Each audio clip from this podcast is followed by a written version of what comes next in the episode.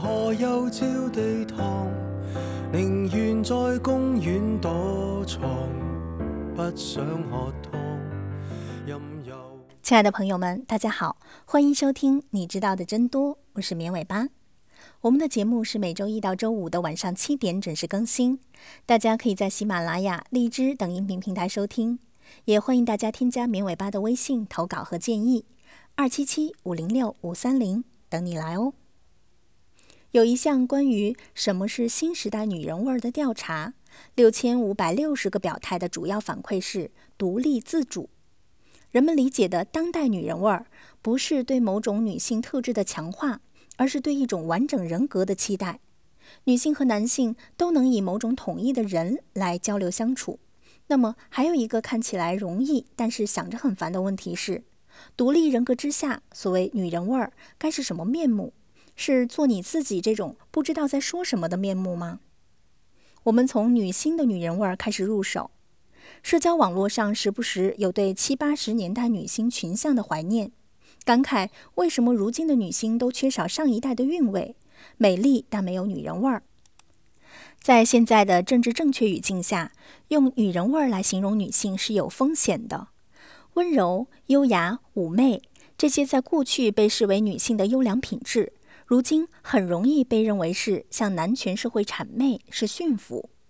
女权主义强调女性的自由选择，当代女性的口号是独立自主有个性，不要取悦别人，要取悦自己，不要迎合主流审美，要按照自己喜欢的方式去打扮、去健身、去做自己。但是这个自己不能衣品过时，穿得像草丛中拍照的大妈，或者蓬头垢面，连口红色号都分不清。平权的口号下的按照自我喜好来活，在消费主义下变成了一种虚假自由。这种自由需要通过不断买买买才能维持。所谓的个性，常常得通过买特定的商品来达成。要随意不羁，买件牛仔裤；要文艺清新，买件亚麻衬衫；要断舍离，就扔掉所有，只剩两件白色 T 恤。人人都追求个性，但是个性都很像。一个看似更加多元的时代，却因为信息太过通畅，大众审美取向变得更单一。以往千姿百态的女星，如今都像 Angelababy 和杨幂，在同一家外科医院里有丝分裂出来的一样。另一个原因在于，以往的女星依靠作品角色的塑造来打动观众，如今女星更多的是偶像主导。社交网络的流量粉丝决定了人设的需要，偶像生命周期越来越短。女星太担心意外和出错，保险的做法自然就是想红就按照那些单一的标准来，快速收割粉丝。那些让人怀念的旧时女星的女人味儿究竟是什么呢？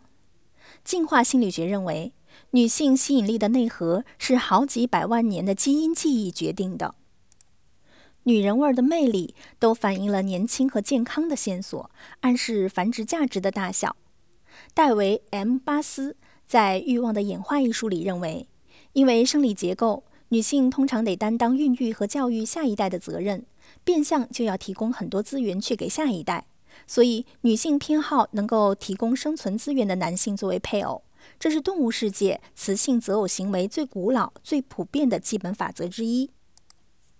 而丰满的嘴唇、光滑的皮肤、明亮的眼睛、富有光泽的头发和良好的肌肉状况和外貌特征，以及活泼轻盈的步态、活跃的面部表情等行为特征，这些关于年轻和健康的身体信号，构成了男性眼中的女性美标准。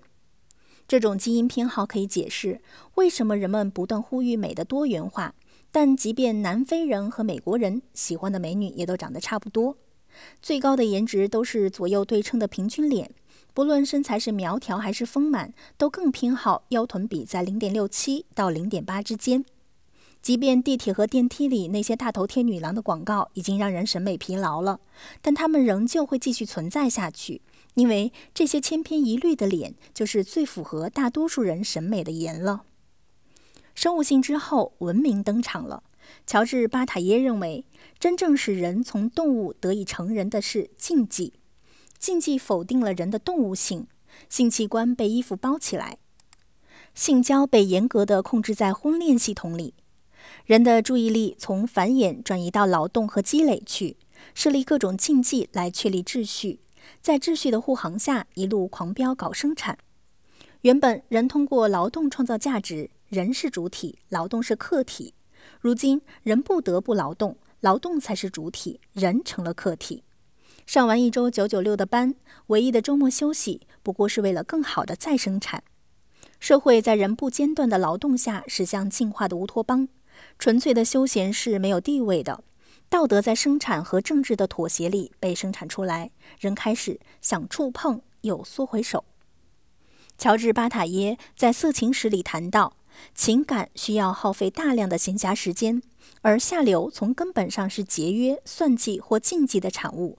冷漠与下流相关，常常色情和爱所需要的细腻情感过早消失，粗俗和下流却提前到来。说起来模糊，那些不太有效率的，常常想要触碰却缩回手的，如果发生在女生身上，就是我们要讨论的女人味儿。可以想见，类似的场景也会发生在男性身上，并且这些远非指代言行举止，它有可能是一种决策机制。有可能是一种随机反应。要说有什么固定条件，那就是出于天然。急于去新征化的女权主义，更愿意追求确定性。No means no。情爱关系中的暧昧、诱惑、挑逗，那些模糊性概念在政治正确里逐渐消亡。即便在肯定欲望的合法性后，仍旧担心自己对女性欲望的彰显是出于对男权的迎合。这种对性别的警惕，在社会性别层面有积极意义，但在个体交往里就显得充满了计算。而这种正确的理性计算，在乔治·巴塔耶谈论的色情和伊莱恩·西奥利诺谈论的诱惑两种情感里都被排除在外。巴塔耶认为，世俗生活通过禁忌否定原始兽性，而神圣生活又否定了世俗生活的秩序。色情在这种双重否定里，从违反道德的性欲发展而来，是反效率的无用情感。婚姻里的欲望是没有色情的。西奥利诺则认为，诱惑一定是目的不明确的，不执着于结构的。兴奋不来自满足，而来自欲望。正如约翰伯格在《观看之道》里说的：“我们从来都不只是在看一样东西，我们总是在看东西和我们之间的关系。”在这里，我们谈论的女人味儿，并不是在说长发白裙、温柔贤淑、优雅恬静这些特质，而是这些特质能引起异性的情欲关联。如果世上只有女性一种性别，就不存在女人味儿了。所以，最后我们决定借用女人味儿这个概念，对异性之间的相处做一次微妙情感的讨论。所谓人和人之间的间隔，不单单指人和人之间的距离。也是互相间的在意、关怀和感应，知道对方的存在。而性别由于社会规范的天然，会为异性之间隔开一段间隔。黑川雅之在日本的八个审美意识里认为，大凡所有暧昧的、既有间隔的部分，都有着难以言喻的妖艳和绝美。当一个整体被偶然分离时，留下的是令人遗憾的气场，这个气场又会转而成为间隔的惆怅。间隔给了双方想象的空间。法国历史上有许多名人都出乎意料地喜欢听煎牛排时滋滋作响的声音，而不是真的去吃那块牛排。《法式诱惑》里的这句话可以作为感知间隔情绪的钥匙。日本人理解的人或物，并不仅仅是指人自身或者物体本身，而是包含了周围空气的人或物。当人存在时，周围被影响的空间也隶属于这个人本身。威严的人会让人敬而远之，亲和的人会让人亲近，在人群中不会被他人注意到，但当被别人注意到时，绝不会让对方失望。由于异性之间有天然的性连接，不准确告知对方，而让对方自己去发现；不让对方知晓，而是引导对方去探知；不去说服，而是为了深深影响对方而选择沉默。一场不基于效率的情感交流，在于为对方营造足够的人为期待。太明显的打扮和动机都会让人显得局促，或者保持最朴实的本色，或者把背后复杂的努力装得简单自然。法国女人推崇的 effortless 风格，比如头发，在打理方面需要比一般风格更多的精力和经济付出，但呈现出来往往是一副刚睡醒时的乱糟糟的头。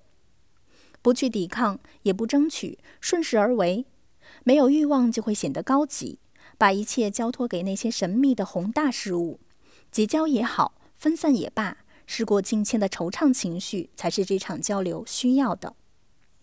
好的，以上就是本期节目的全部内容了，感谢大家的收听，下期节目我们再见吧，拜拜。